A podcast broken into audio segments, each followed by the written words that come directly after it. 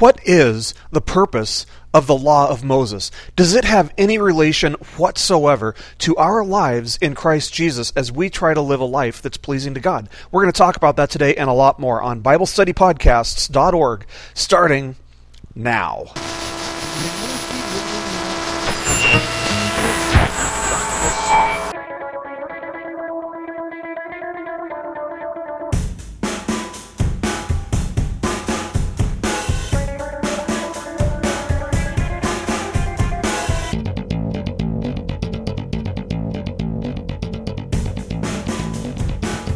Hello, everybody, and welcome.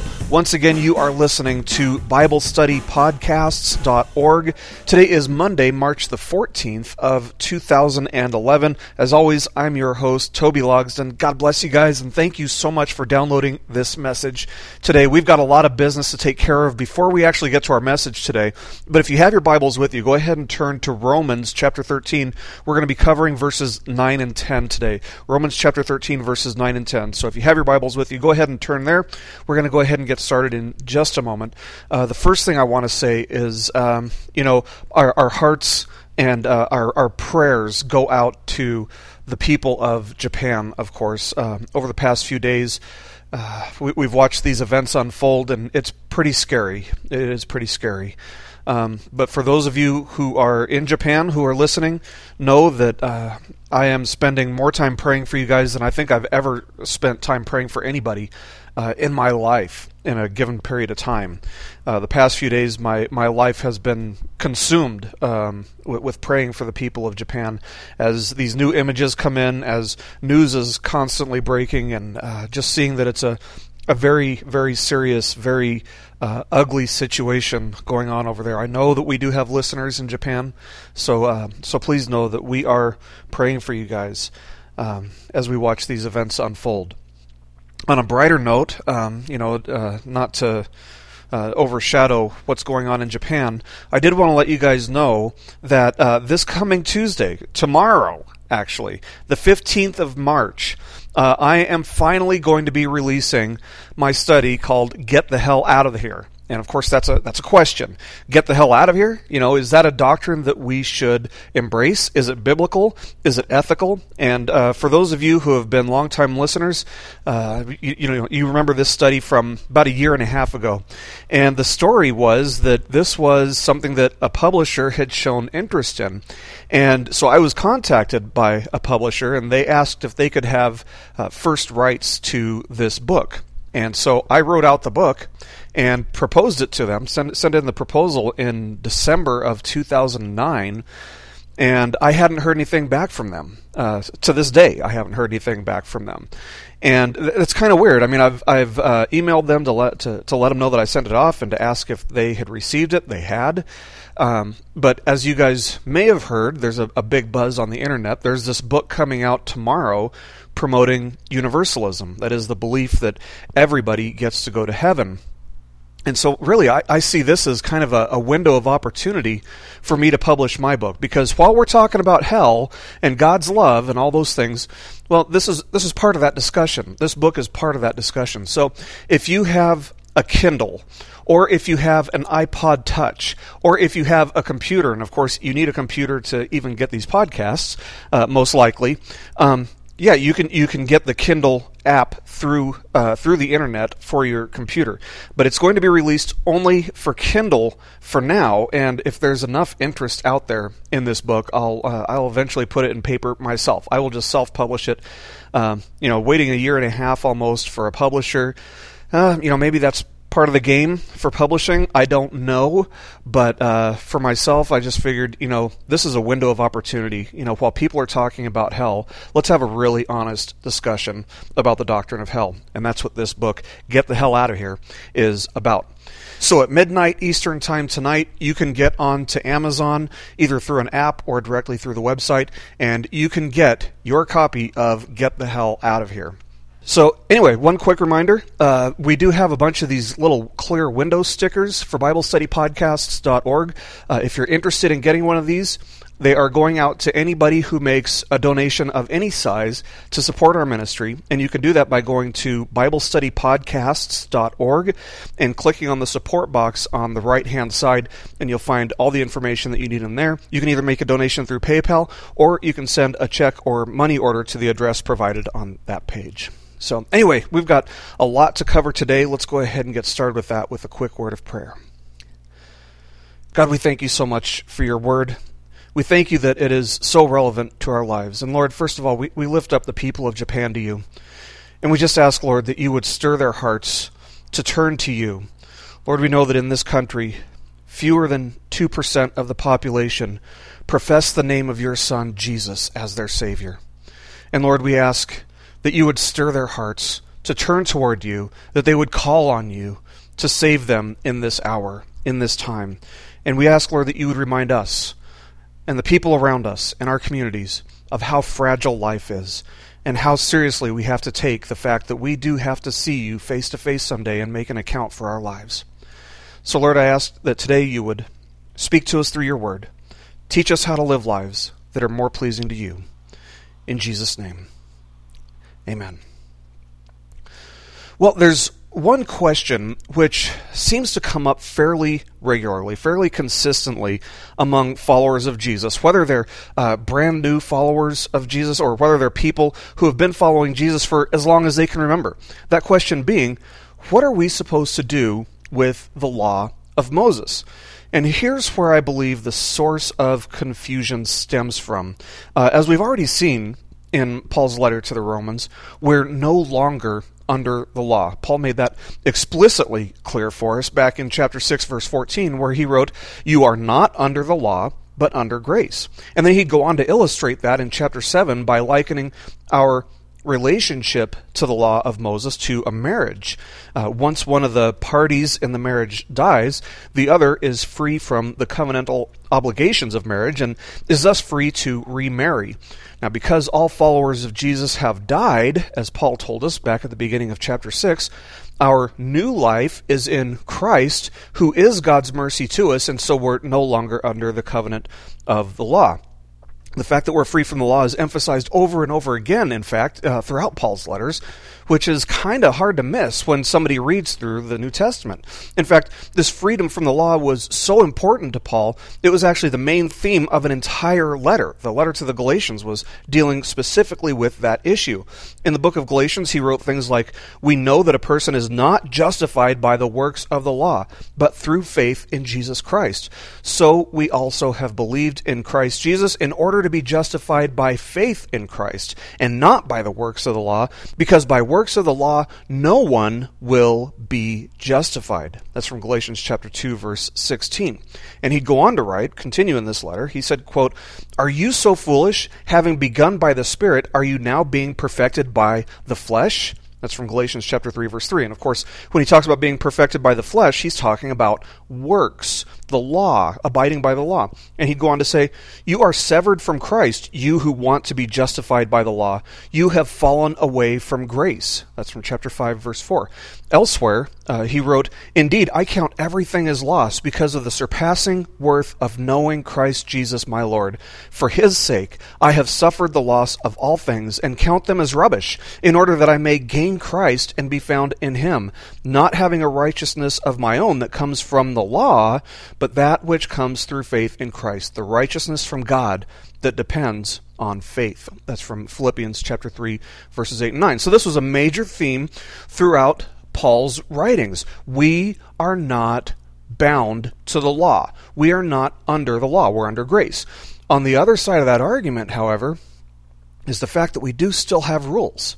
Uh, there is still a, a sense of morality that we should have. John wrote that everyone who makes a practice of sinning also practices lawlessness. Sin is lawlessness. That's from 1 John chapter 3 verse 4. Now obviously, we're not supposed to be lawless, right? Why? Because God's desire for us, as His children, is for us to be holy and righteous because He is holy and righteous. And if we're lawless, we're in sin. And God's desire is for us to turn from our sin. Uh, we should also consider the fact that Paul wrote in his final letter, that being the letter that he wrote to Timothy, the second letter that he wrote to Timothy, he wrote that all Scripture is breathed out by God and profitable for instruction, reproof, correction, and training in righteousness. All Scripture. Yeah, that means even the book of Leviticus and all the details pertaining to the carrying out of the law of Moses that we find in that book. And that those things all have a benefit for us as followers of Jesus. So, what is the benefit? What is the purpose of the law for the believer? Now, I think that this is a question that Paul knew would cause massive, massive amounts of confusion among followers of Jesus. And he's really tried to give us a clear answer. To set the context of his answer to this question, let's just remember that Paul has spent the first few verses of this 13th chapter of Romans talking about the obligations that we, as followers of Jesus, have. Uh, he's told us that we're obligated to submit to the governing authorities because they've been established by God for the sake of preserving and promoting harmonious relationships among its citizens the point of this is that we remain in good standing with the authorities so that we've not only got a good reputation among people and therefore we're able to, to impact them, we're able to make our light shine, but it's also so that the Christ follower is free to minister outside of prison walls. Now, because we're obligated to submit to the authorities, we're also obligated to pay our taxes. And Paul even took that a step further, instructing us that we shouldn't leave any outstanding debt unpaid. Render to all what is due to them, is what he said. But there's one obligation that we should never feel like we've completely met, he would go on to say, and that is the obligation to love one another. Now, the objection or question that Paul sees coming is, well, Paul, you know, that's great, but what does it mean to love? And so Paul's going to answer this question with an illustration, and thus he continues writing in verses 9 and 10 of Romans chapter 13 For this, you shall not commit adultery, you shall not murder, you shall not steal, you shall not covet, and if there is any other commandment, it is summed up in this saying You shall love your neighbor as yourself. Love does no wrong to a neighbor. Therefore, love is the fulfillment of the law. Now, for Paul, Love is the one thing that fulfills the obligations of the law. That's the gist of this passage. The commandments from the law of Moses, which instructed us to abstain from things like adultery, murder, theft, or covetousness, all dealt with what? They all dealt with the way we view and treat other people. Uh, Paul was apparently very well aware of the teachings of Jesus. See, Paul wasn't one of the disciples of Jesus during Jesus' earthly ministry, and thus he wasn't a first hand witness of the teachings of Jesus.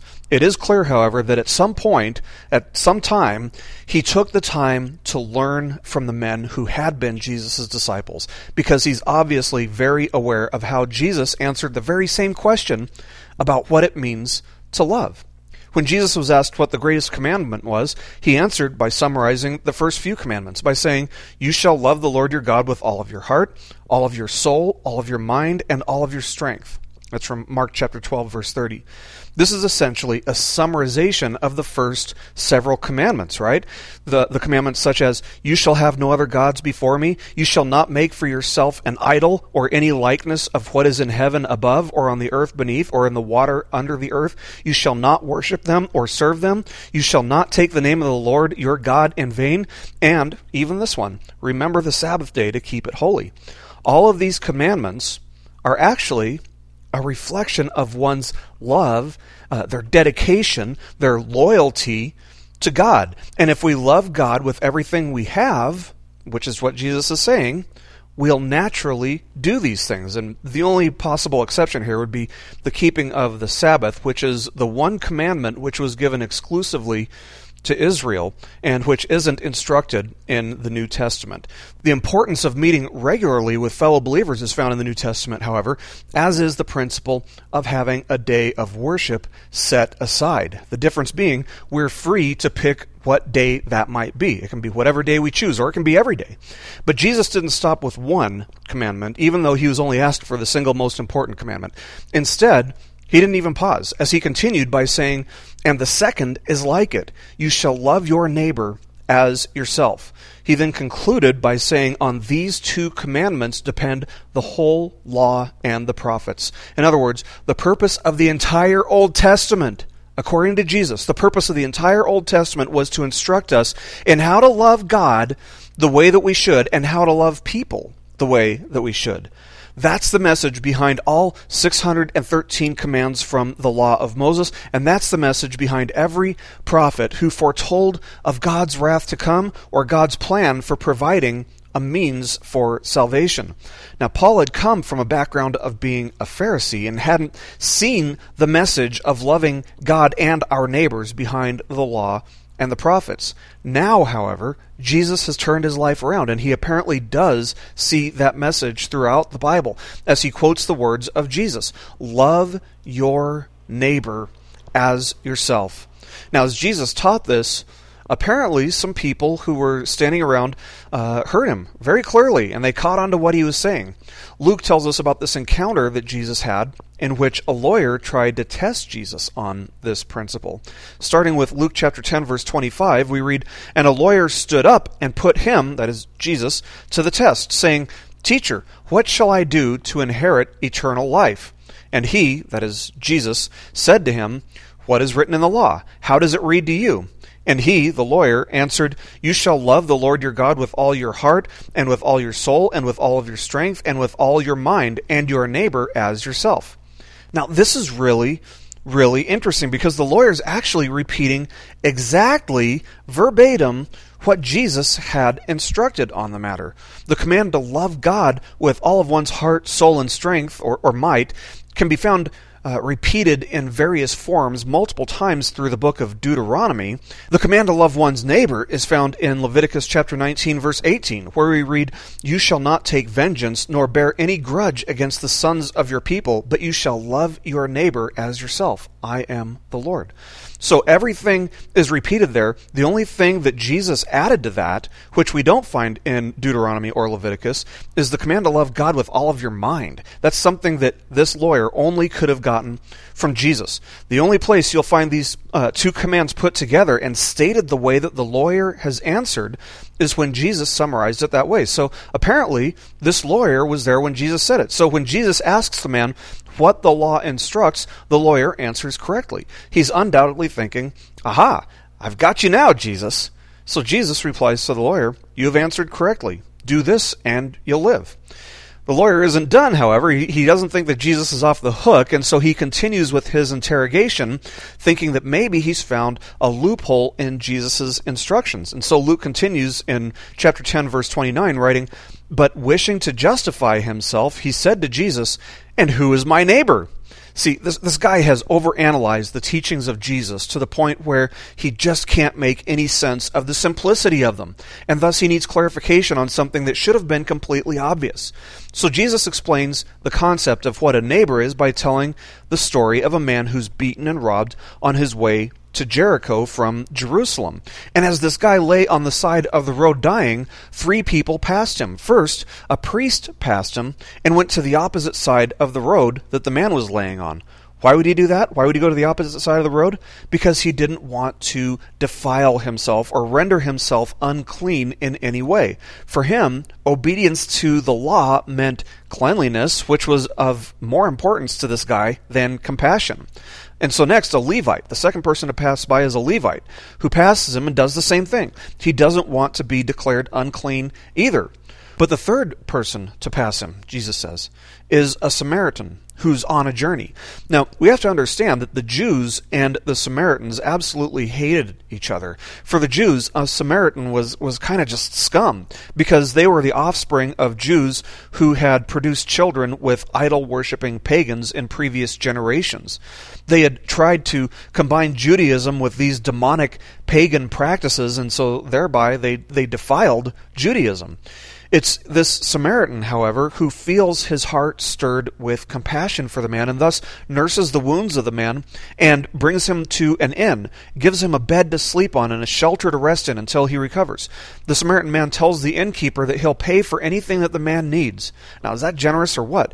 And Jesus concludes the parable with the question Okay, Mr. Smarty Pants lawyer, which of these three people do you think proved to be a neighbor to the man who fell into the robber's hands? The answer is obvious, right? And the lawyer's caught in his own trap. He answers, the one who showed mercy toward him. Jesus says, go and do the same. Now, Jesus isn't teaching that we're saved by acting with compassion toward others. Rather, when we realize what it means to love God, it'll have an effect on the way that we see other people. When we realize that God loves us, even though we don't deserve it. And even though we should rightfully be called enemies of God, we should see that the implication is that we should love even those whom we feel don't deserve our love and who could be seen as our own enemies.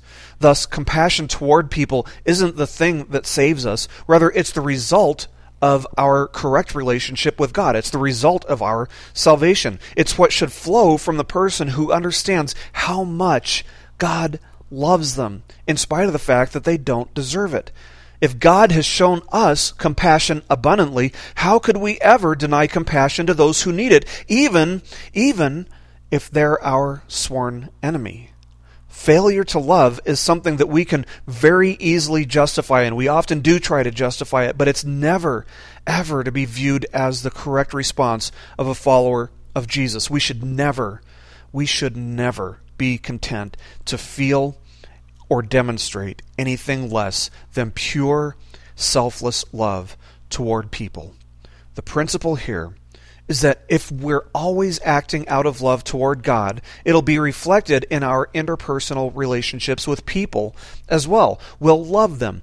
Where real godly love exists, you won't find sin because love and sin cancel each other out. They can't coexist. If you really love someone, you respect the boundaries of the covenant of their marriage or their future marriage. If you really love someone, obviously you're not going to take their life. If you really love someone, you won't take from them what rightfully belongs to them, nor will you even want to. These are all selfish acts, and love is, by definition, completely and unequivocally selfless. So those two things can't exist together. Love and sin can't exist together. When we love God the way that we're supposed to love Him, with all of our heart, with all of our soul, with all of our strength and our mind, the result is a hunger to live a life that's pleasing to Him. If you read through Paul's letters, you'll find that this desire to be pleasing to God is something that was of paramount importance to him. His desire to please God was the fuel that drove his ministry. It's what should fuel our actions as well. When we desire to please someone, it changes the way we act, both toward the object of our love, in this case that would be God, and toward the things that the object of our love values. So, because loving one's neighbor as they love themselves isn't a natural action, but is an action which naturally flows from the life of a person who loves God, Paul wrote to the Galatians that the whole law is fulfilled in one word in the statement, You shall love your neighbor as yourself. But how is the whole law fulfilled by loving our neighbor? It's because when we love our neighbors as ourselves, it's evidence to the world that we love God. As Donald Grey Barnhouse noted, quote, If you learn truly to love God, you will discover that you are keeping the law without trying to keep it. End quote. Amazingly enough, the more we focus on loving people the way that we're supposed to, not only do we realize more clearly just how deeply God really loves us, but we also discover the gifts that He's given us to serve Him with. And that's what living a life that's pleasing to God is all about. Let's pray. Father, I just pray that our lives, our actions, would be stirred and driven by a desire to please you. I pray, Lord, that you would teach us to shine our light that you've given us in this dark world. May our actions open doors for us so that we can present the gospel to people. Help us to show the world how much we love you by showing them how much we love them as well as a result of our love for you. We thank you so much for this time, Lord. We pray that you will bless and preserve this message, that you will use it for your glory. In Jesus' name, amen. This message has been brought to you by BibleStudyPodcasts.org. We are a listener supported ministry. If this is your first time listening to us, we thank you so much for joining us and we ask nothing further from you. But if this is a ministry that you rely on for regular spiritual teaching, we do depend on your financial support to keep us going and growing. If you'd like to make a donation to BibleStudyPodcasts.org to keep us going and reaching thousands of people around the world, you can go to our website, BibleStudyPodcasts.org, and you can make a donation on the right hand side by clicking on the support box. Again, we do rely on your support, and we thank you so much for your financial participation in this ministry, which enables us to continue in our mission of teaching timeless truths in these truthless times. God bless you. Thank you so much for listening today, and keep growing closer to Jesus.